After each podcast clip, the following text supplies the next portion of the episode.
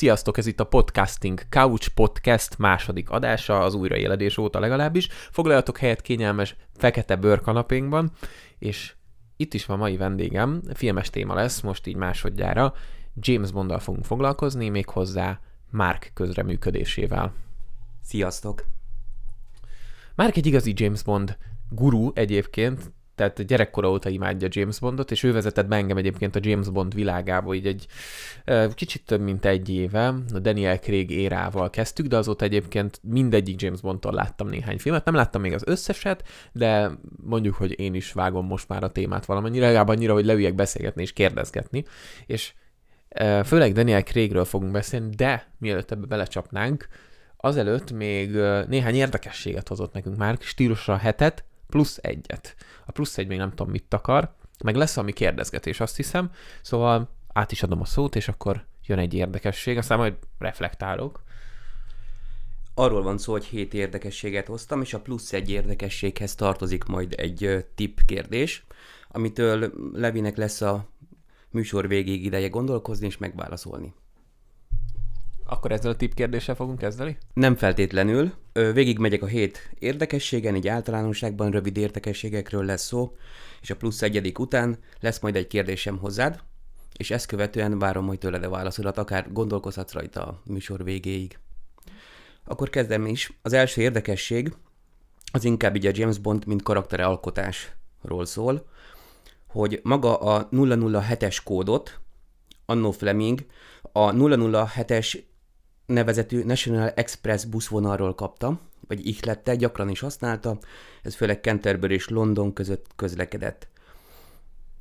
További karakteralkotáshoz kapcsolódóan, hogy eredetileg Fleming Beretta 418-as pisztolyt írt a könyvében, ugyanakkor egy ö, rajongó, aki pisztoly szakértő, fegyver szakértő volt, jelezte ezt neki, hogy ez egy női pisztoly, és erre a Dr. No című filmben volt is egy jelenet, egy utalás, hogy a M megkérdezte tőle, hogy nem akarja lecserélni, tehát nyújtotta neki a Volter PPK-t, az ikonikus fegyverét, és ezt így filmes adaptációban tök vicces is volt. Tehát nem tudom, emlékszel még erre a jelenetre. A Doktor Nót szerintem nem néztük meg. Legalábbis én nem láttam még. Meg, láttam? Na itt téget le először. 244-nél először írjátok fel, itt téget le először Levi a témába.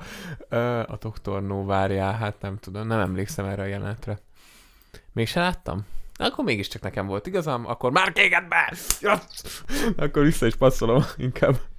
Igen, sajnos nem kronológiai sorrendben néztük, hanem ugye tartottunk egy ilyen kvázi Bond maratonokat, négy-öt filmekkel, és a Doktor No valahogy még kimaradt.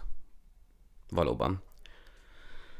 A második érdekesség az az, hogy hát eltérő adatokat találtam, hogy vagy a Quantum csendjék számolták, vagy a royale de addig bezárólag összesen 114 alkalommal ivott, alko- vagy ivott alkoholt James Bondunk. Ez gyakorlatilag azt jelenti, hogy minden 24,3 percenként iszik egy alkoholt, ez egyébként annyira nem is tűnik soknak, főleg ugye a, a kialakult rázva nem keverve mindig, és ezt ki is derült aztán, hogy nem minden filmben süti el ezt a poént, pedig amúgy mindig várnánk rá. De annyira nem tűnik soknak ez a 24 percenként egyébként. Meg ez a 100 fölötti szám sem, mennyi 114, nem, nem tűnik annyira soknak. Igen, és ehhez tartozó érdekesség, hogy legtöbb alkalommal mégsem vodka martinit iszik, hanem pesgőt, összesen 35 alkalomon eddig bezárólag, illetve még egy kis 18 pluszos érdekesség, hogy ugye vodka martini lett igazából a névegye alkohol szempontjából, ami nagyjából 130 kalória, ami pont egy intenzív szexuális aktus kalóriaégetésének felel meg. És ugye tudjuk, hogy ez pont a névegyévé is vált mind a nők, mind pedig a vodka martini. Az NME adatai szerint, tehát ez már a harmadik érdekesség, az NME adatai szerint a kvantum csendjéig összesen 4662 alkalommal lőttek rá Bondra, és ő pedig összesen 597 ellenséget ölt meg a négy film alatt, ez már a négy film alatt. Azért arra kíváncsi lennék az elvetemült állatra, aki leül megszámolni, hogy hányszor lőnek rá. Mert oké, okay, hogy még mondjuk az ellenségeket megszámolod, de, de hogy hányszor lőnek rá, mondjuk ugye tudom, hogy a John Wicknél is van ilyen kill counter, hogy, izé, hogy melyik részben hány embertől meg, és grafikonba is kinyomtattak, gondolom ehhez is van valami grafikon is biztos. De, de ez kegyetlen, tehát hogy azért, azért nem sok érete lehet annak, aki így leüt, izé. mondjuk lehet, hogy ki, odaütöttek 24 embert, és mindegyik egyenként végig számolta, de még akkor is basszus, tehát nem tudom, valaki egyet elnézett, lehet, hogy kétszer-háromszor kellett megnézni a filmet, vagy nem tudom. Nem tudom én sem egyébként, hogy mennyire számít hitelesnek ez az adat. Nem minden esetben jártam utána teljes körűen. Hát több fórumon láttam egyébként, több cikkben is lehozták, úgyhogy gondoltam, ezt is hozom itt érdekességekként. Nyugtass meg már, csak nem akarod bemondani, hogy te számoltad meg, igaz? Tehát ne kamuzzál nekem, ne kamuzzál, te voltál. Eskü nem, nem én számoltam össze. A következő, hogy még ehhez tartozóan, bocsánat, a harmadik ponthoz tartozóan, hogy ugye a Walter PPK lett James Bond névegye a fegyverek tekintetében, és állítólag, ez nem biztos, hogy így volt, de állítólag Hitler pont egy ilyen Walter PPK-val is ölte meg magát. A következő négyes pontunk az inkább pénzügyi szempontból találtam érdekességnek. Jól emlékszem, talán 2020-ban a Forbes összeszámolta, megnézte inflációval együtt, hogy melyikek voltak a legsikeresebb Bond filmek. Hát az első, az a Thunderball lett, összesen 590 millió dollárt hozott a mai inflációval, vagyis a 2020-as inflációval számolva. Második lett szorosan mögötte Goldfinger, 514,7 millió font, illetve bocsánat, dollárban értendők az összegek, mm. és a Skyfall lett a harmadik, jócskán lemaradva 358,3 millió dollárért. Következő érdekesség, hogy James Bondot eddig összesen hivatalos filmekben, meg egyébként is, mert a, soha nem mondta, hogy soha nem hivatalos James Bond film, de ugyanúgy Sean Connery játszotta, összesen hét alkalommal öltötte vagyis hét, alkal- hét színészt alakította, testesítette meg Blofeld karakterét, míg James Bondot csak hat. A következő, hatodik pontunk az, hogy ugye dublőrökhöz kapcsolódóan, ugye egyik ilyen dublőr plegykát, illetve érdekességet ismertet is, miszerint Daniel Craig pénisz dublört használt. Másik, aki érdekes ez a ponthoz kapcsolódóan, az Roger Moore, hogy gyakorlatilag nem láthattuk a filmben, egyik filmében sem futni. Mindig dublőr futott helyette. A Krégeshez visszakanyarodva azt egyébként ő is elismerte, vagy valami, volt valami cikkezés róla, hogy ő is bevallotta ezt, vagy nem vagyok ebben teljesen biztos, de ott, ott nagyon durván kiderült, hogy az, az csak dublőr volt. Roger Moore meg, Roger Moore meg tudsz róla, hogy miért használt vajon dublőrt a futáshoz, hogy van róla valami infód? Nem, a Daniel Krégeshez annó még 2006-ban láttam ezt a cikket megjelenni. Azóta a magyar platformokon is megjelent egyébként pár éve is. Tehát érdekességek, hírességek, akik péniszdublört használtak, egyébként elvileg csak a szex jeleneteknél fordult ez elő nála. Roger Moore nem tudom, hogy mi oknál fogva lehetett ez, hogy dublört használt futáshoz. Egyébként nem teljesen értem a pénisz dublőr fogalmát így ebben a tekintetben, hiszen nem mutatják meg. Tehát, hogy, hogy minek kell dublőr ahhoz, amit nem látsz? Nem vágom a dolgot. Nem logikus számomra sem egyébként. És akkor elérkeztünk a hetedik pontunkhoz, miszerint annó Kennedy, amerikai elnök, 1963. november 21-én az Oroszországból szeretettel című film egy korai változatát megnézhette, és mint tudjuk, november 22-én volt a Kennedy gyilkosság. És állítólag ennek van a legkis, legkisebb hitelessége, vagy legkisebb valószínűsége, hogy igaz, de hogyha igaz, akkor ez volt az utolsó film, amit utoljára láthatott. Nagy James Bond rajongó volt egyébként. Wow, egyébként ez ez erősen konteó szagú, de ugyanakkor meg mennyire durva, hogyha mégis hiteles információ. Hát Oroszországból szeretettel. Hogyha egy orosz lőtte volna le, akkor azt hiszem a golyót is szeretettel küldték, tehát a Lannisterek üdvözleteket küldik. Putyin üdvözletét küldi. How? De még nem Putyin volt, gondolom. de ki tudja az az ember, tehát hogy gyakorlatilag nem tudom, 150 éve Oroszországot uralja, szóval gyakorlatilag ő volt Lenin és Stalin is. De hogy, hogy, hogy kanyodtam rá Putyinra, inkább menjünk tovább akkor a plusz egy kérdéssel és a, a, az érdekességgel. Igen, először az érdekességgel kezdem. Először arra gondoltam, hogy arról hozok érdekességet, hogy volt egy Craignek félreérthető nyilatkozata, miszerint élete végéig Aston Martin vezethet ingyen. Na hát ezt egy kicsit félrefordították, vagy félreértelmezték, és valójában arról szól, hogy arra akart kiukadni, hogy amíg ő James Bondot alakítja, addig a film kedvéért vezethet Aston Martin, nagyon szereti.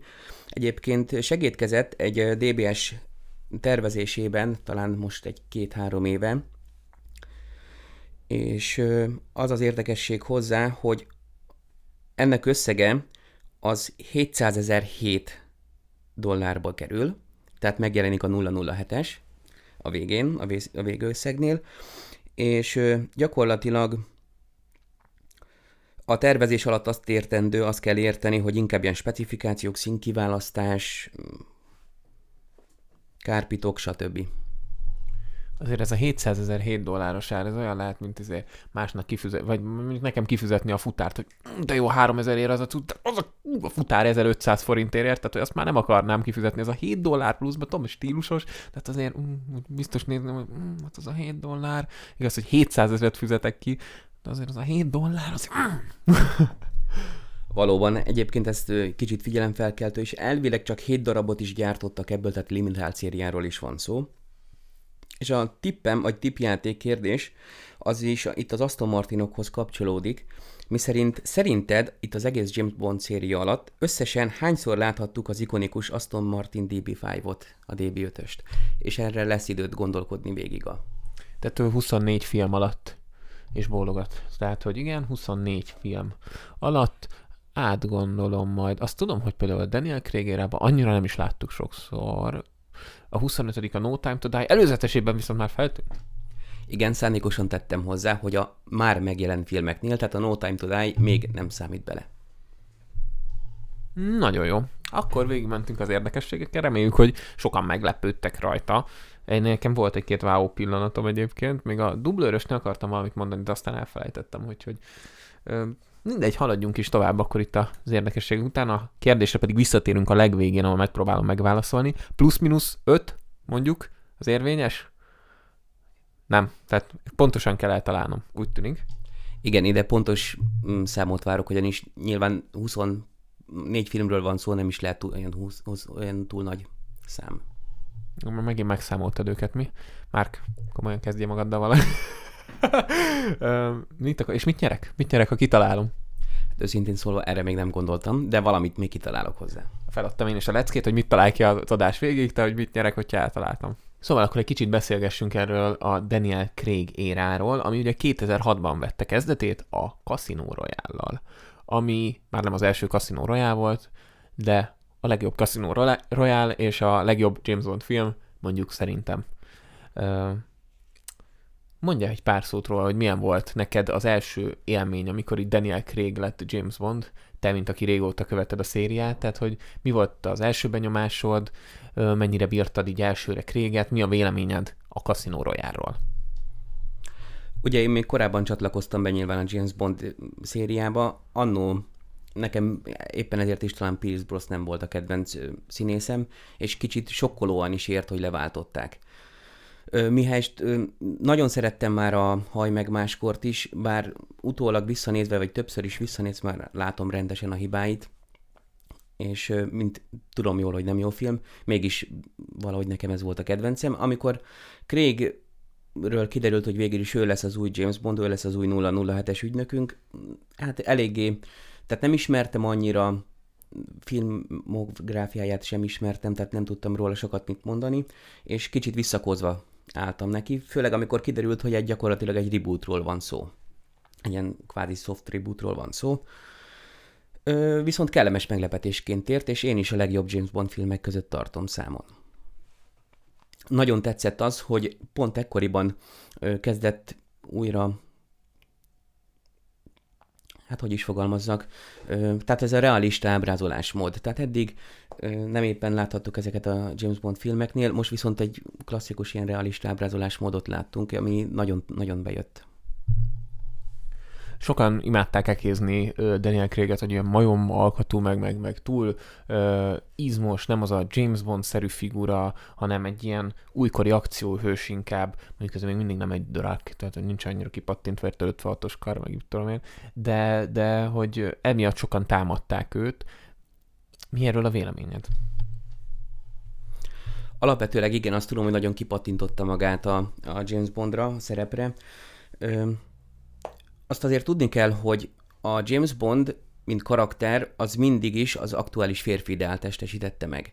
Tehát eddig igazi gentlemannek voltak a James Bond karakterei, és most itt ennél a rebootnál hát ez nyilván megváltozott, kicsit macsósabb is lett, és kevésbé véljük felfedezni azokat a macsó, vagy illetve azokat a gentleman jellemvonásokat.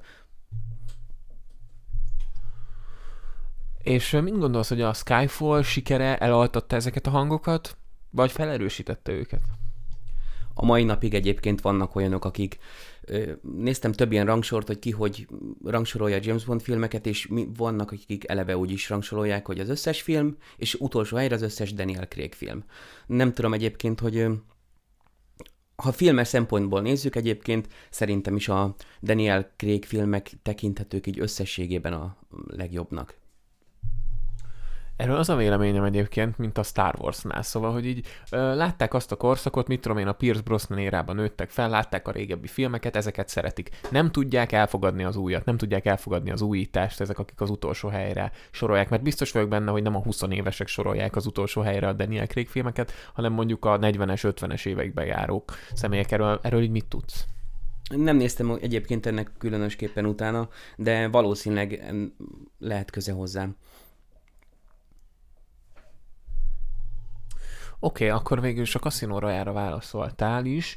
Nekem ez a kedvenc filmem egyébként a Daniel Craig érából, tehát ahogy végignéztük, rögtön az első az nagyon betalált. Ellentétben a második lecsengette a lelkesedésemet a Quantum csendje, ami nem tudom, kettő-három évvel később érkező folytatás volt, és ahogy megszoktuk fogalmazni, olyan, mint a stáblistás, egy nagyon hosszú stáblistás jelenete a Casino Royale-nak. Tehát a sikeren felbuzdulva azonnal berendelt a stúdió egy filmet, aminek nem volt alapja, tehát csak gyorsan összedobtak valami forgatókönyvet, gyorsan kellett összerántani egy folytatást, hogy jöjjön a pénz, mert a pénz az fontos, és ennyit tudok elmondani Vietnámról. Mondd el a véleményet te is, kérlek. Igen, én is gyakorlatilag így éltem meg hasonlóképpen. Nagyon gyenge lett az előző, főleg az előzőhöz képest. Itt nyilván az is közrejátszott, hogy akkor volt ez a, nem tudom, rendezői vagy forgatókönyvírói sztrájk is. Kicsit összecsapottnak is éreztem, tehát minden szempontból, a vágások szempontjából is nagyon kapkodónak tűnt. Igazi sztori nem volt, CGI nem volt jól kidolgozva, tehát igazi klasszikus Bond movie-t akartak csinálni, de valahogy nem jött össze. Az is nagyon feltűnő, hogy az összes Craig mozi, a maradék három, kettő óra fölött van, a No Time to Die is két óra fölött lesz, ez pedig másfél órás ez a film. Tehát ledobtam a hajamat, amikor megláttam annó, hogy másfél órás. Mondom, mit lehet kezdeni James Bonddal másfél órába? Nem tudom, hogy a régebbi filmek között van a másfél órás, lehet, hogy van, de ott is általában ilyen 1-52 óra körül mozogtak, amiket néztünk legalábbis. És valóban semmit nem lehet vele kezdeni. Tehát másfél órában annyit lehet vele kezdeni, hogy elküldjük három akciójelenetre, izé, kicsit lövöldözik, kicsit akciózik, és nem történik semmi. Tehát, hogy konkrétan a Casino Royale egyik jelenet tét alapul véve zárja le a sztorit. Tehát, hogy az egyik szállat alapul véve zárja le a sztorit. Ez, ezért kár volt. Valóban, és annyi érdekesség még egyébként, ami nem fér bele a hétbe, hogy a, a Quantum csendje az egyedüli James Bond film, ami közvetlenül az előzőnek a folytatása. Ilyen más James Bond filmeknél még nem fordult elő, hogy valamelyiknek a közvetlen folytatása lett volna. Nem tudom, hogy ezt is mi szülte, hogy gyakorlatilag ezt elhúzzák a kalapból, illetve hát sajnos én, hát én is csak negatív véleményeket tudok mondani a filmről, de valószínűleg itt nagyon közrejátszott is ja, ez a sztrájk. Mm, erről is olvasgattam érdekességeket, csak azokat már nem jegyzeteltem fejből, most sajnos erről nem tudok nyilatkozni, de itt is volt valami katyvaszt. A másfél órából kiindulva lehet, hogy meg a strike-ból kiindulva lehet, hogy nem is volt forgatókönyv, amikor neki álltak forgatni. Beállították réget, hogy itt futkározzá egy kicsit, meg lövöldözzá egy kicsit, aztán akkor jó lesz. Egyébként itt volt Eva Green a Bond lány ebben a két filmben, ha jól emlékszem. Vagy ő a Skyfall? Nem. Eva Green a, csak a Casino Royale-ban volt, ugye ott meg is halt a végén. Oké, okay, akkor nagyon rosszul emlékeztem, valamiért úgy tudtam, hogy ő visszatért. Na mindegy, akkor fogyatékkal, borderline fogyatékkal élő vagyok, ez van. Az ő szállát a Quantum Change végén zárták le végül is. Tehát a medára biztos emlékszel még.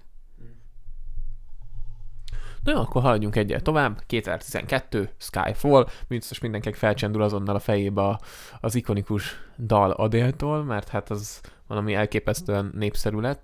Talán a legnépszerűbb Bond zene lett így, nem tudom, nyilván nem tudom, de mondjuk nálam most a No Time to Die az még inkább nyerő, nem Billy Eilish személye miatt, hanem mert jó a dal szerintem, de ez majd egy másik téma. Szóval Skyfall. Neked talán ez a kedvenced a, az érából. Miért? Valóban ez egy kicsit összetett kérdés, és valóban az egyik kedvenc, sőt, talán a kedvencem is. Ugyanis ez ugye pont a 62-ben indult útjának a James Bond filmes széria, franchise, és ez az 50. évfordulóján látott is napvilágot.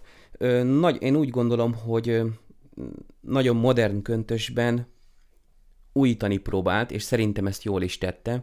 Ugyanakkor meghagyta azokat az ikonikus és eszmei James Bond értékeket is a filmben. Rengeteg easter találunk benne, és hát most mennyire tökös megoldás már, hogy Emmet, Judy Denchet teszik meg Bond lánynak. Elképesztő. Nálam a mai napig a kedvenc.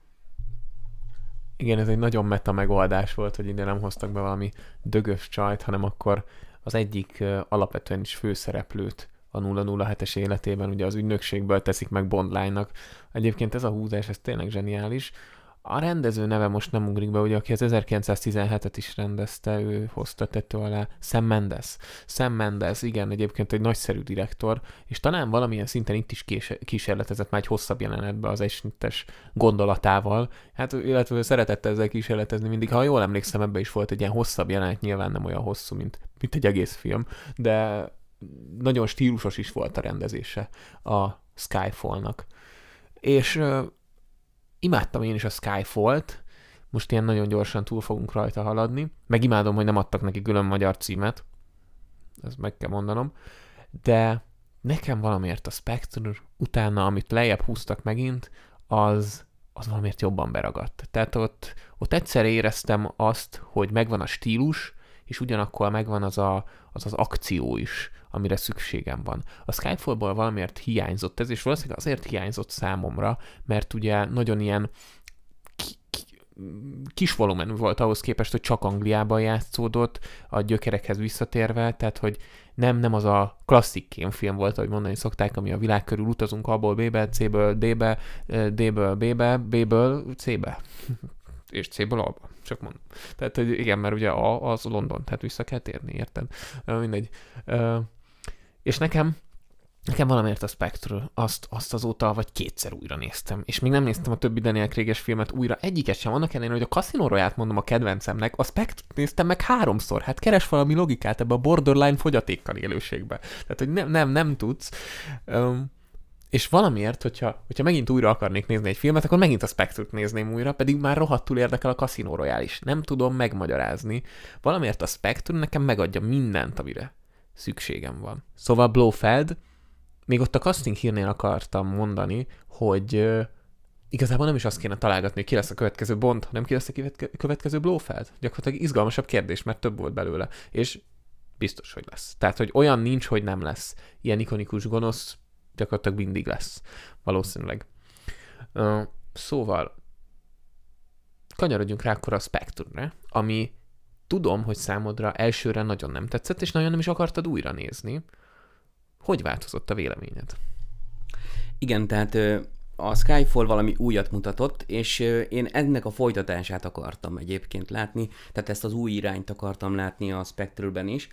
Ehhez én tisztában voltam vele, hogy gyakorlatilag vissza akar kanyarodni a régi klasszik James Bond vonalra, és valamiért annyira nem jött be először. Tehát pont azért, mert a Skyfall számomra nagyon-nagyon magasra tette a lécet. Viszont második újranézésnél ettől el tudtam vonatkoztatni, és maga, mint James Bond rajongóként ültem rá ismét megnézni a filmet, így viszont gyakorlatilag minden hibájával együtt nagyot nőtt a szememben. Tehát tudtam jól, hogy mit várhatok tőle, és igazából megkaptuk. Tehát megint kicsit vesztett a realizmusából, tehát egy klasszikus James Bond filmet kaptunk. Igen, egy klasszikus James Bond filmet kaptunk, és lehet, hogy nálam ezt talált be annyira. Öm, érdekes dolog egyébként a stúdió részéről, hogy jött a Skyfall, ami újat mutatott, és rendkívüli siker lett, majd hoztak egy spectre ami visszatért a, az eredeti útra, az eredeti, mondhatjuk így, de vajon ez milyen lépés volt? Tehát üzleti szempontból öngyilkosság. Akik imádták a Skyfall-t, és ugye hozta is a számokat, tehát brutál bevétellel jött a Skyfall, már csak a dalnak köszönhetően is egyébként, akkor, akkor miért mennek vissza egy olyan útra, ami kevesebb sikert hoz? És tényleg kevesebb sikert hozott, pénzügyileg is, ha jól tudom, de az biztos, hogy kritikailag messze menőkig kevesebb sikert hozott. Őszintén szólva ezt, erre a kérdésre nem tudom a választ. Azt tudom, hogy itt volt valami herceurca még szemmendelszel, hogy most elvállalja, nem vállalja el, és gyakorlatilag lehet, hogy ennek az áldozatává vált ez a, ez a film struktúra és koncepció. Erre tudok csak gondolni. Um, Oké, okay, akkor így gyakorlatilag végig is értünk, ugye a Spectrum. Annyit még megjegyeznék, hogy ami viszont borzasztó volt a Spectrumben, hogy Marvel Movies univerzumot akart csinálni. Gyakorlatilag egy film alatt a James Bondból, így legalábbis a Daniel Craig érából hirtelen megjelent a polip, és akkor minden összefüggött mindennel, olyan izzadságszagúan belemagyarázva, hogy olyat még az életben nem láttam egyébként. Tehát, hogy ez a legborzasztóbb része szerintem a Spectrumnek teljességében hogy, hogy ezt így megpróbálták beleerőltetni, mert olyan rohadt menő az univerzumépítés, 2015-öt írunk a Spectre idejében, tehát nagyjából 14-be forgatták, Marvel mozi univerzum felfutóba, kijött az első Avengers, készülünk a másodikra, és igen, rögtön megpróbálták meglépni. Erről mit gondolsz? Számomra is nagyon izzadságszagúnak tűnik. Tehát ö, nem láthatunk az előtt, előtte lévő Kréges Bond mozikból semmit, ami, ami elengedett következtetni, hogy itt valami nagy mm, hálózat állhat itt az egész mögött. Örülök egyébként, mert a Spectre is alapvetőleg egy ö, klasszikusnak mondható bűnügyi szervezet a James Bond világában. Ö, hát alapvetően ezzel nem is, van gond, nem is volt gondom vele, ugye ezért is kapta ezt a magyar alcímet, hogy a Phantom visszatért, mert a korábbi szinkronos változatokban a Spectre-t Phantomnak szinkronizálták. Ezzel igen, csak maga itt is a kivitelezéssel van nekem problémám, hogy, hogy kicsit erőltetetten sikerült ez. Tehát semmi bújtatott ö, kis kikacsintások nem voltak már az előtte lévő bonmozikban. Nagyon fontos, amit mondasz, a kivitelezéssel van a baj. Ugyanis ezt valóban 2006-ban elkezdték volna építeni 15-ig, ahogy láthatjuk az utalásokat, és tényleg benne vannak azok az utalások, nem csak belemagyarázva, akkor tényleg érdekes lett volna a néző számára. Viszont hogy találták volna ki? 2016, vagy, bocsánat, 2006-ban még nem volt Marvel, hát honnan lopjuk le? Hát nem, nem lehetett, érted? Szóval még nem csinálták meg. Ez volt itt a probléma, tehát ezért nem építették fokozatosan fel. Na mindegy, szóval ez a legfájóbb pont, ezt engedjük is szerintem el, és mielőtt rákanyarodnánk a No Time to Die-ra, az lenne a kérdésem, hogy csak a Daniel Craig érát figyelembe véve, szerinted ki volt a legjobb bondlány? Ez az egyik kérdés. Az egy dolog, hogy ki volt szerinted a legjobb, és kit bírtál a legjobban? Ez a másik kérdés. Szóval a kettőnek nem kell fedni egymást. Szerintem ebben egyetértések lesznek. Nekem a kedvencem abból a szempontból, hogy szerintem legjobb alakítást Eva Green nyújtotta, viszont Lea Seydoux tartom a kedvencemnek örök, hogy neked kellett először kimondani Lea Seydoux nevét, mert fogalmam nincs, hogy hogy kell, lehet, hogy most is elcsesztem. Fú, soha, soha nem, nem tudom ezt a francia, francia vagyok, hallod? Nem, tehát nem tudom kimondani. Leának hívjuk így belsős körökben. Tehát erős volt a mezőny a bondlányokat tekintve, és én is a kettőjük párharcát vártam, a nálad is egyébként. Nem tudom, mind a kettőt nagyon bírom egyébként. Lia Seydouxhoz több kötődésem van a Death Stranding videójáték miatt, amiben szintén nagyon bírtam és ugye akkor ő lesz az a Bond lány, aki visszatér. Most akkor javíthatja ez a hülye gyerek itt, amit mondott. Ő lesz az, aki visszatér a No Time to Die-ba, remélem egy nagyobb szerepbe, mindent nagyon csípem minden szempontból, de akkor még egy kérdés, szerinted melyik volt a legszexibb mondlány? M, a válasz M. Nem M lesz valóban, egyébként Léa Szédú, viszont M-hez még visszakanyarodva egy olyan érdekességeit kimaradt részemről a Skyfall kapcsán, hogy ugye a GoldenEye óta gyakorlatilag ő alakítja emmet, az első női karakter, aki emmet alakítja, és a James Bond főcímdől a csengő hangja. Na már most a Skyfall forgatásán nyilván eltette a telefont, és egyszer csak meg felcsendült a James Bond dal, ugyanis valaki kereste telefonon, össze-vissza keresték, hogy hol van, Javier Barden azt sem tudta, hogy tehát nem tudta hova tenni ezt a dolgot, nagyon meg volt lepődve, és egy talkshowban annyit mondott Judy Dench, hogy ez volt talán élet egyik legcikibb jelenete forgatások során. Azt a mindenit. Tehát akkor magának Judy Denchnek ez a csengő hangja nem csak a karakternek, tehát hogy nem a karakterről beszélünk. Hát ez nagyon durva. És mekkora lett volna, ha ezt mondjuk rögzítik, és valami be, beimpróz valamit, tudod, és akkor valóban felveszi a telefont, és ilyen impró lett volna, mert nagyon vicces lett volna szerintem. De így is, így is ki. Ez alapvetően egy próbaforgatás volt, vagy próbálás, nem is volt forgatás lehet, hanem csak egy egyszerű próba volt, emlékezetem szerint. Jó, akkor megválaszoltuk a Bond kérdést, akkor beszéljünk egy kicsit most már tényleg a No Time to Die-ról, vagy ahogy magyarul mondják, ugye nincs idő meghalni, nem tudom, itt miért mondjuk mindig az angol címet, No Time to Die, na erre megint kimondtam, szóval nincs idő meghalni, és uh, Mit vársz tőle? Ugye most már 2020 áprilisában kellett volna eredetileg megjelennie, csak hát jött a koronavírus járvány, azt azt mondta, hogy idén nem, pedig novemberre tolták először, aztán most 2021 áprilisára tolták, aztán most már 2021 őszére lett megint áttéve. Tehát most már harmadszor tolták, és borzasztó az egész. Tehát egyébként mind borzasztóan várjuk a filmet, IMAX-ben szeretnénk megnézni, márkkal közösen, pont, és össze vagyunk törve gyakorlatilag, tehát hogy ennyit kell rá várni, és a legfájóbb pont ebben, hogy 15-ben jött már ki a Spectre. Szóval mostanra már 6 év telt el majd, mire meg fog jelenni, ha nem 7. Reméljük, hogy nem 7. Szóval igazából a várakozásaidra lennék kíváncsi a No Time to die kapcsolatban, ami nincs idő meghalni továbbra is, igen. Ö, illetve az érdekelne, nem tudom, tehát ezt elfelejtettem, majd ha eszembe jut megkérdezem. Igen, nekem is nagyok most az elvárásaim vele kapcsolatban. Alapvetőleg talán nem is emlékszek más ilyen, ilyen jelenetre, amikor mondjuk egy Bond lány a következő Bond filmben is Bond lányt alakít, tehát most Liáról van szó. Mm, nagyon felcsigázott már az előzetesé. A, ugye itt ebben is tiszteletét teszi az Aston Martin DB5 vagy DB5-ös, az ikonikus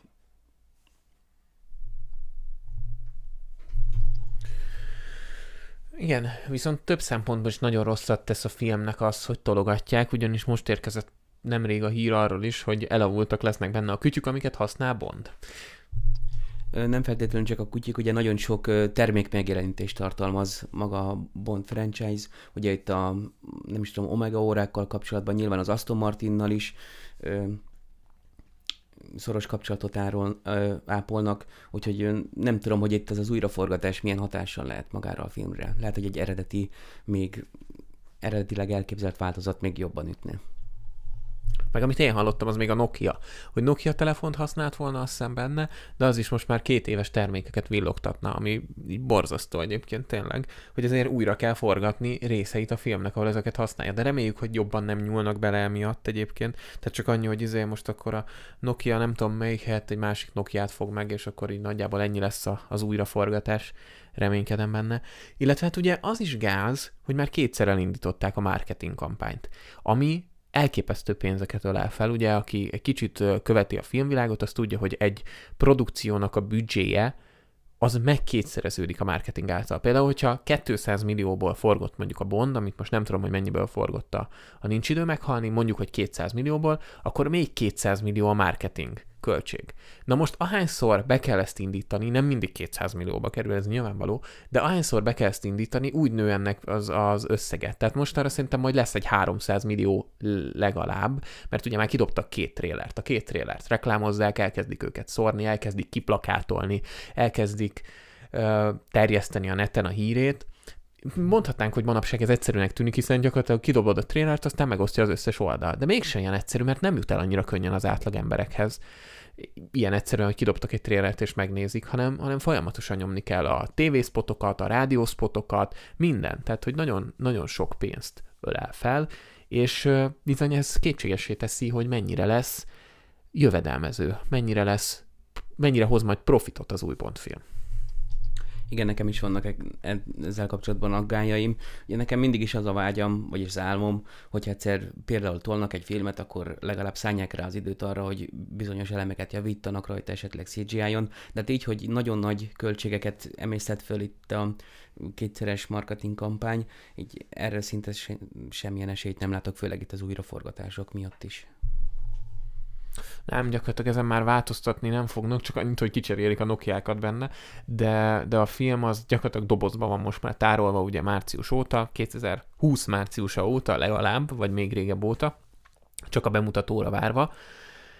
És akkor egy kérdés, hogy mennyire lesz ez abban a szempontból jó, hogy a Wonder Woman is állt majd két évet a dobozba, ugye, és aztán hatalmas nagy csalódás lett. Most nem akarok a Wonder Woman-re rákanyarodni. Csak mi lesz, hogyha a hype most már annyira el fog ülni, vagy annyira fel lesz fokozva, hogy, hogy emiatt érezzük majd csalódásnak a No Time to Die-t. Illetve, hogy mennyire, mennyire van jó hatással egy filmre az, hogyha már kész, és várunk a bemutatójával ilyen sokat. Szerintem ez abszolút nincs jó hatással. Most magamból kiindulva, én is például nagyon vártam Wonder Woman-t, már, már egekig egeknél volt a hype vonatom, úgyhogy nem tudom egyszerűen, hogy tehát nagyon nagy csalódás volt így nekem is, mind a történet vezetés szempontjából is, mind minden másból, és nagyon remélem, hogy nem ugyanide fog kiukadni ez az egész. Egy teoretikus kérdés, akkor szerinted kiköthet-e streamingen a nincs idő meghalni?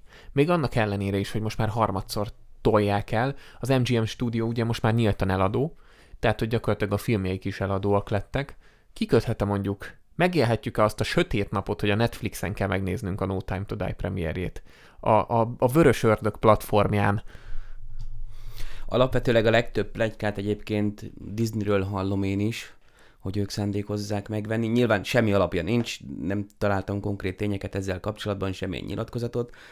Sima plegyka rovatban írogatják ezeket. Hát nem tudom, most már lassan ott vagyok, hogy örülnék neki, hogy a streamingen, vagy bárhol láthatnám már.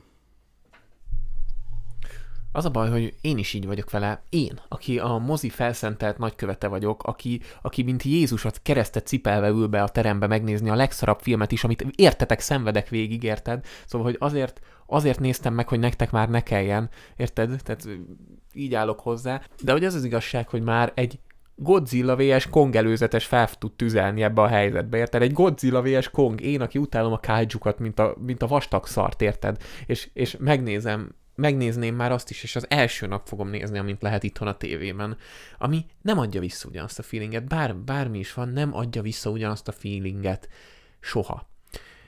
És azért én nagyon szeretném IMAX-ben megnézni ezt, főleg, hogy hallhassam felcsendülni azt a dalt is, a gyönyörű hangrendszerre, azon hatalmas vásznon, azon hatalmas hajlított vásznon, és beüljünk a hátsó sorokba, és nézzük, és ah, szeretem a mozit. Valóban én is egyébként erre, várok, erre várok leginkább a title sequence-et is. Kíváncsi vagyok, hogy milyen vizuális megoldások lesznek itt maga a No Time to Die zene alatt.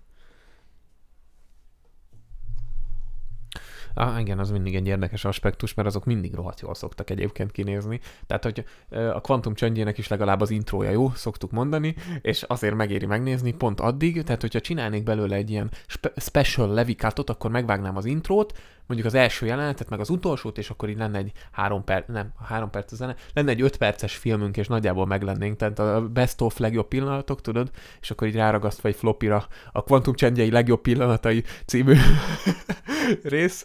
Na mindegy, menjünk tovább. A következő kérdésem, hogy szerinted ugye a No Time to die az jár, hogy Daniel Craig elköszön a James Bond franchise-tól. Ez lesz, illetve már ez volt gyakorlatilag az utolsó alkalom, hogy ő alakította a, a hőst, mondjuk hősnek, az ügynököt. Szerinted ki lenne a legjobb James Bond Daniel Craig után? Ez egy valóban érdekes és elég szubjektív kérdés is. Hát ugye nyilván itt már voltak mindenféle plegykánk, hogy ugye a James Bond alapvetőleg csak egy, mármint a 007-es alapvetőleg csak egy rang, és ezt akár női karakter is el tudná játszani. Szerintem ez nem lenne jó. Nem lenne jó, mindenképpen férfit tartanák, tartanék meg. Alapvetően, hát nem is tudom, nekem nyilván tudod, talán az egyik kedvencem, vagy egyik, akit szívesen látnék, az vagy Henry Cavill lenne. Egyébként vicces, mert én is Henry Cavill nevét akartam hozni, már mint akit ki akarok beszélni. Idris Elba és Taron Egerton van nekem felírva, vagy Egerton, nem tudom, hogy szokták mondani. Nem tudom, hogy te még kire gondolnál. Erről a három szeméről szeretnék beszélni, így egy kicsit részletesebben. Szóval ezen kívül mm, ki lenne még, akire te gondoltál? Tehát még Tom Hardy-ra gondoltam, Szerintem Henry Cavill és Tom Hardy lehetne az ideális választás. Erről is voltak pletykák egyébként, hogy Tom Hardy is előre haladott tárgyalásokat fo- folytat. Nem tudom egyébként, hogy ennek is mennyi valóság alapja van, de kettőjüknek örülnek talán legjobban. Itt igazából az lenne a kérdésem, hogy akkor megint nagyon formálódna a James Bond karakter egyébként ezekkel a szereplőkkel. Tehát Tom Hardy és Henry Cavill is ilyen borzasztó maszkulin férfiak, tehát hogy gyakorlatilag hogyha kigyúrt majomnak hívták Daniel Craig-et, akkor ezek a kigyúrt gorillák. Érted? Ezen az analógián haladva. Szóval, hogy ők testesítenék meg a mostani férfidát? Szerintem igen. Ugye nagyjából a James Bond filmes adaptációja egy, idő, egy idős magával a playboy is. És alapvetően, hát igen, ők testesítenék meg leginkább a mai férfidát. Mondjuk van benne valami, egy közös ismerősünktől, Bettitől mindig azt hallottam, hogy Harry Kevére, meg mm, hogy hívják Csáó?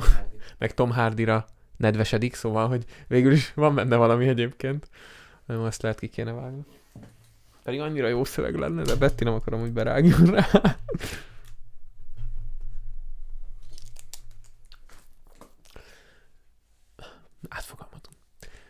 Egyébként van, lehet benne valami, mert a közös női ismerőseinktől is általában azt hallom, hogy Tom Hardy vagy Harry Cavill nevére már nedvesednek, érted? Szóval de mondjuk megértem, tehát Rivial Gerátra én is, tehát hogy még nekem is a nem létező nedvessége indul. Na mindegy, hagyjuk inkább.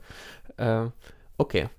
akkor a másik két jelölt, akit mondtam, Taron Egerton, róla mit gondolsz? Ugye ő a Kingsman filmekből lehet ismerős, ez a negatívumok listájára írható, hogy ő már szuper szuper titkos ügynököt alakított, vagy szuper ügynököt, azt akartam már mondani, nem szuper hőst, szuper ügynököt alakított már korábban, és ez egy kicsit ilyen fura lenne talán az ő esetében. Illetve ő volt a Rocketmanben Elton John. Valóban egyébként talán nem túl szerencsés, hogyha egy színész két hasonló, nagyon hasonló karaktert játszik el inkább valóban én is az ő nevét, én is itt a Kingsman szériával tudom azonosítani. Nem tudom, hogy mint színész egyébként jó adottságúnak tartom, tehát szerepre szerintem tökéletesen alkalmas, csak nem tudom, hogy hogy birkozna meg egy nagyon hasonló szereppel. Ettől félek én is, pedig én amúgy egy elvetemült Taron Egerton fan vagyok, tehát hogy imádom a csávó minden alakítását, szerintem övé a jövő. Tehát nagyon sok mindenben szeretném még látni. Egyébként ugye Wolverine szerepére plegykálják, és fel is rakott egy ilyen képet viccesen. Szerintem tökéletes választás lenne, hogyha valaki, valakit becastingolnék Wolverine-nek, farkasnak, ha rozsomáknak, az akkor ő lenne, igen. És akkor az utolsó, akit mondtam, Idris Elba, ami ugye egy nagy váltás lenne, mivel hogy ő afroamerikai illetve hát afro-angol, érted? Szerintem itt a, hát gyakorlatilag Bond karakterét őt ö, fehér karakternek írták meg. És nem tudom, hogy nyilván itt megy a PC-ség, nem tudom, hogy ez mennyire tenne jót magának a karakternek, mindenféle nézőponttól eltekintve. Alapvetően én úgy vagyok vele, hogy a színész képességeit nem kérdőjelezem meg, kedvelem is azért a munkásságát, meg jó tehetségnek is tartom, viszont alapvetőleg hát eredetileg ugye angolnak, majd máskülönben egyébként a Sean Connery alakítására ezt átalakították a, az eredet történetét Bondnak, tehát skót lett végül. És ala, hát nem tudom, hogy, hogy ez jót tenne. Szerintem egy színesbőrű nem tenne jót. Alapvetően én is ezen a véleményem vagyok, hogy ha van egy karakter, amit x éve megírtak ilyenre, akkor azon ne változtassunk. Akkor találjunk meg neki egy új franchise-t, egy új filmet, legyen egy új karakter, de ne legyen ö, egy 50 éve, vagy 70 éve, nem tudom hány éve fehér karakterből hirtelen fekete, csak azért, mert most PC-ség van, meg ilyenek. Szóval, hogy nem, nem. Tehát, hogy maradjunk a stabil alapoknál, ezen szerintem nem kell változtatni és akkor még ugye nem is beszéltünk arról, hogy volt ez a felháborodás is, hogy nő lesz a következő James Bond. Hát Jézus úristen, hogy ott is milyen balhé volt. Hát komolyan mondom, pedig aztán kiderült, hogy nem a következő James Bond lesz nő, hanem a 007-es jelzést kapta meg egy nő a filmben, és ugye ez is lesz majd a No Time to Die-ba, tehát ez benne van konkrétan. Talán a Monica Rainbow-t alakító színésznő, aki, aki a Marvel kapitányba tűnt fel, ugyanaz a színésznő lesz. Ez, most nem fontos, csak így beugrott. Szóval, hogy mit gondolsz erről a nő botrányról például? Igen, korábban említettem, hogy alapvetőleg a 007-es az egy státusz. Tehát nő is ugyanúgy lehet 007-es. Én, de mint kvázi James Bondként én sem tudnám elviselni a vászton, hogy egy nő volna. Tehát ez egy ekte férfi karakter, Fleming főleg magáról formázta a karakter, tehát ezt a nőcsábász, kicsit spicces, alkoholos, titkosszolgálata is, de ugye őt is a, nem is tudom, a haditengerészetnél talán milyen hírszerzési részlegen szolgált, tehát magát alkotta meg gyakorlatilag. Tehát egy nettó hülyeség lenne, nagyobb baromság lenne, mint a női szellemírtók. Tehát, hogy semmi értelme nem lenne, hogy, hogy de, de tehát a stúdió se akarja ezt csinálni, tehát ők ö, cáfolták is az egészet, és elmagyarázták, hogy mi a helyzet ezzel. Odáig teljesen rendben, hogy 007-es lehet nő, Hames Bond nem lehet fér- férfi. Hames Bond nem lehet nő. Most a Hames miatt belezavarodtam, mert egyébként így egymás között Hames Bondnak szoktuk mondani hülyeségből. Ugye van a labdarúgó Hames Rodriguez, és ami azt szoktuk Hamesnek mondani. Ez csak egy kis fun fact. Viszont rákanyarodnék akkor az utolsó ö, témára, az utolsó kérdésemre. Szerinted ki a legjobb Bond? Összességében, mint színész. Ez valóban egy nagyon érdekes kérdés. Ezen így őszintén nem is gondolkoztam még. Ha azt mondanám, hogy melyik a kedvencem, akkor talán Pierce brosnan mondanám, viszont nem őt tartom a legjobb színésznek.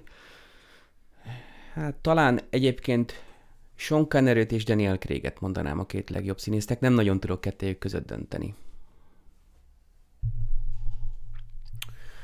Köszönöm, hogy visszakérdeztél, hogy én mit gondolok. Én azt gondolom, hogy nekem Daniel Craig nagy kedvencem, viszont akit én elképesztően bírtam, hú, basszus, hogy most miért nem ugrik be a neve, Roger Moore? Roger Moore, igen, nekem Roger Moore volt nagy kedvencem. A, ott volt maxra járatva ez a nőcsábásság, és neki szerintem nagyon jól állt. Pierce Brosnan karizmája megkérdőjelezhetetlen számomra, viszont amikor elkezdtük újra nézni a Pierce Brosnan filmeket, valamiért rájöttem, hogy én őt mégse szeretem annyira. Ö, jobban szerettem a Mamma Mia 2 ilyen idősen már, meg, meg mondjuk az Eurovíziós Dalfesztiválba jobban bírtam Pierce Brosnant. Valamiért ez a fiatal Bond vonal nálam nem jött be az ő esetében annyira. Szóval Roger Moore, Roger Moore és Daniel Craig, én ezt mondanám. Igen, valóban Roger Moore, neki van egyébként a legtöbb James Bond filmje is, tehát őt mélyebben megismerhettük itt a filmográfiájából is kiindulva. Valóban egyébként az egyik legérdekesebb karakter, legviccesebb talán. Az ő karaktere volt a legviccesebb, legpoénosabb. Én is nagyon csíptem. Nem tudok egyébként olyat mondani, akit nem szerettem. Talán Timothy Daltonban láttam azt, akit annyira nincs meg az a, az a gentleman stílusa, nincs meg az a külön karizmája vagy sármia, de egyébként vele sem volt különösképpen bajom. Én már olvastam olyan listát, azt hiszem a Pullywoodon, ahol viszont őt tették Timothy Dalton tették meg a legjobb James Bondnak egyébként, szóval az a baj, hogy ez is annyira szubjektív, hogy kinek mi jön be. Tehát, hogy e, nyilván ezt azért mondom, hogy a mi véleményünket sem kell rögtön piedesztrára emelni, vagy nem kell jönni izé a vasvillákkal, meg a fákjákkal ide tüntetni, hogy én azt mondtam, hogy Daniel Craig. Köszönöm szépen. Ez, ez szubjektív. Hm, mindenkinek meg lehet a kedvence, és egyébként itt jegyezném meg, hogy az összes témával kapcsolatban várjuk a kommenteiteket, a hozzászólásaitokat, a véleményeteket, ti mit gondoltok, mondjuk, hogy ki a legjobb Bond lánya Daniel Craig ki volt a legjobb James Bond, tehát ezek mind érdekelnének minket, tehát nyugodtan lehet kommentelgetni, olvasni fogjuk, legalábbis én biztosan, és válaszolni is, hogyha olyan a téma. Na de akkor még előtte kanyarodjunk rá arra, hogy mi a válaszom a kérdésre. Feltennéd még egyszer ezt a kérdést nekem? Természetesen, tehát akkor a kérdésem, amire egy határozott, határozott választ várok, hogy itt a James Bond széria alatt, a hivatalos filmeket figyelembe véve, hányszor láthattunk Aston Martin DB5-ot? Közben megfogalmazódott egy kérdés bennem ezzel kapcsolatban, hogy itt azt kell konkrétan megmondanom, hogy hány szor tűnik fel, vagy hogy hány filmben tűnik fel. Tehát, hogy hány filmben láthattunk összesen Aston Martin DB5-öst? Oké, okay, akkor 24 film volt, én bemondok egy 14-est. Azt mondom, hogy mondjuk 10 filmből kihagyták, de 14-ben benne volt. A válasz, bármilyen meglepő, de hetes. Hét alkalommal láthattunk Aston Martin DB5-ot. Ezek név szerint a Goldfinger az első, az ikonikus, ami meg is dobta itt rögtön az Aston Martin DB5-ösök eladását. A Thunderball, GoldenEye, Tomorrow Never Dies, Casino Royale és Skyfall. Volt egy időszak, amikor, ha jól emlékszem, talán BMW-vel, meg egyéb más márkákkal voltak szorosabb kapcsolatban, és akkor nem is nagyon tűnt fel DB5-ös. Voltak Aston Martinok egyébként még egyéb más típusban is, de kifejezetten DB5-ös az hét alkalommal ez idáig, és ezért is tettem föl így a kérdést, hogy a már megjelent James Bond filmek tekintetében hányszor láthattunk. Hát ez nagyon durva egyébként. A hetes itt nyilván játszott a fejem, de mondom, nem létezik, nem létezik, hogy ez legyen a válasz. És azért is durva, mert ha belegondolsz, hogy akkor most lesz a nincs, nincs idő meghalni a nyolcadszor, akkor a nyolc filmből három a Daniel Craig érában volt, amiben benne volt az autó, és az öt Daniel Craig filmből háromba benne volt. Tehát, hogy amúgy statisztikailag nagyon durva, hogy mindenki azonosítja ezzel, de mégiscsak 2006 után lett uh, igazán része a történetnek, mert előtte még akkor lepaktáltak itt más cégekkel is, stb. Valóban, én is egyébként érdekesnek találtam. Mindenképpen egy olyan tipjátékot vagy kérdést szerettem volna feltenni, amivel megjelenik a hetes, és hát nagy meglepetésemre ez pont egy ilyen szám volt. Akkor még egy kérdésem lenne, mi lett volna a nyereményem, ha eltalálom? Őszintén szólva, hozok 7 Top Joy-t. De... Szóval akkor most ezt vegyük fel újra, vágás, és ki fogom találni, jó? Most az a, az a terv. Mit szólsz hozzá? Most, most az lesz, hogy kivágjuk ezt a részt, hogy nem találtam el, és utána és akkor el fogom találni helyette, és akkor kapok 7 top joy. Tehát ez mit szól ez a forgatókönyv? Nem, nem, csak hűlök. Hát akkor végül is ezzel a kérdéssel ért véget a mostani adásunk, ami a James Bond szériával foglalkozott, illetve azon belül bővebben és részletesebben igazából a Daniel Craig érával. Igaz, hogy pár perce mondtam el, de ismét elismételném, hogy várjuk a kommenteket, olvasni fogjuk őket, hozzászólhattok az egész témával kapcsolatban, természetesen várom a visszajelzéseket, hogy tetszik a podcast, milyen a minőség, milyen témákat látnátok, mindent. Ezen felül pedig szeretnélek megkérni titeket, hogy kövessetek Facebookon, aztán ott van leírásban Instagram, Twitter, megtaláltok a hashtag heti mozi csatornán, ami a fő platformom, mondjuk. Tehát érkezünk majd még más podcastekkel, legközelebb, ha minden igaz a téma, Leslie L. Lawrence könyvei lesznek, ezt még nem tudom megígérni, nem is tudom miért mondom be, mert egy borderline fogyatékos vagyok továbbra is, de, de gondoltam, hát ha majd, majd kivágom, hogyha a végén nem tetszik. És köszönöm szépen Márknak egyébként, hogy itt volt, mint vendég, őt még gyakran fogjátok látni, pláne filmes témában, de vannak azért más témák is tervben vele.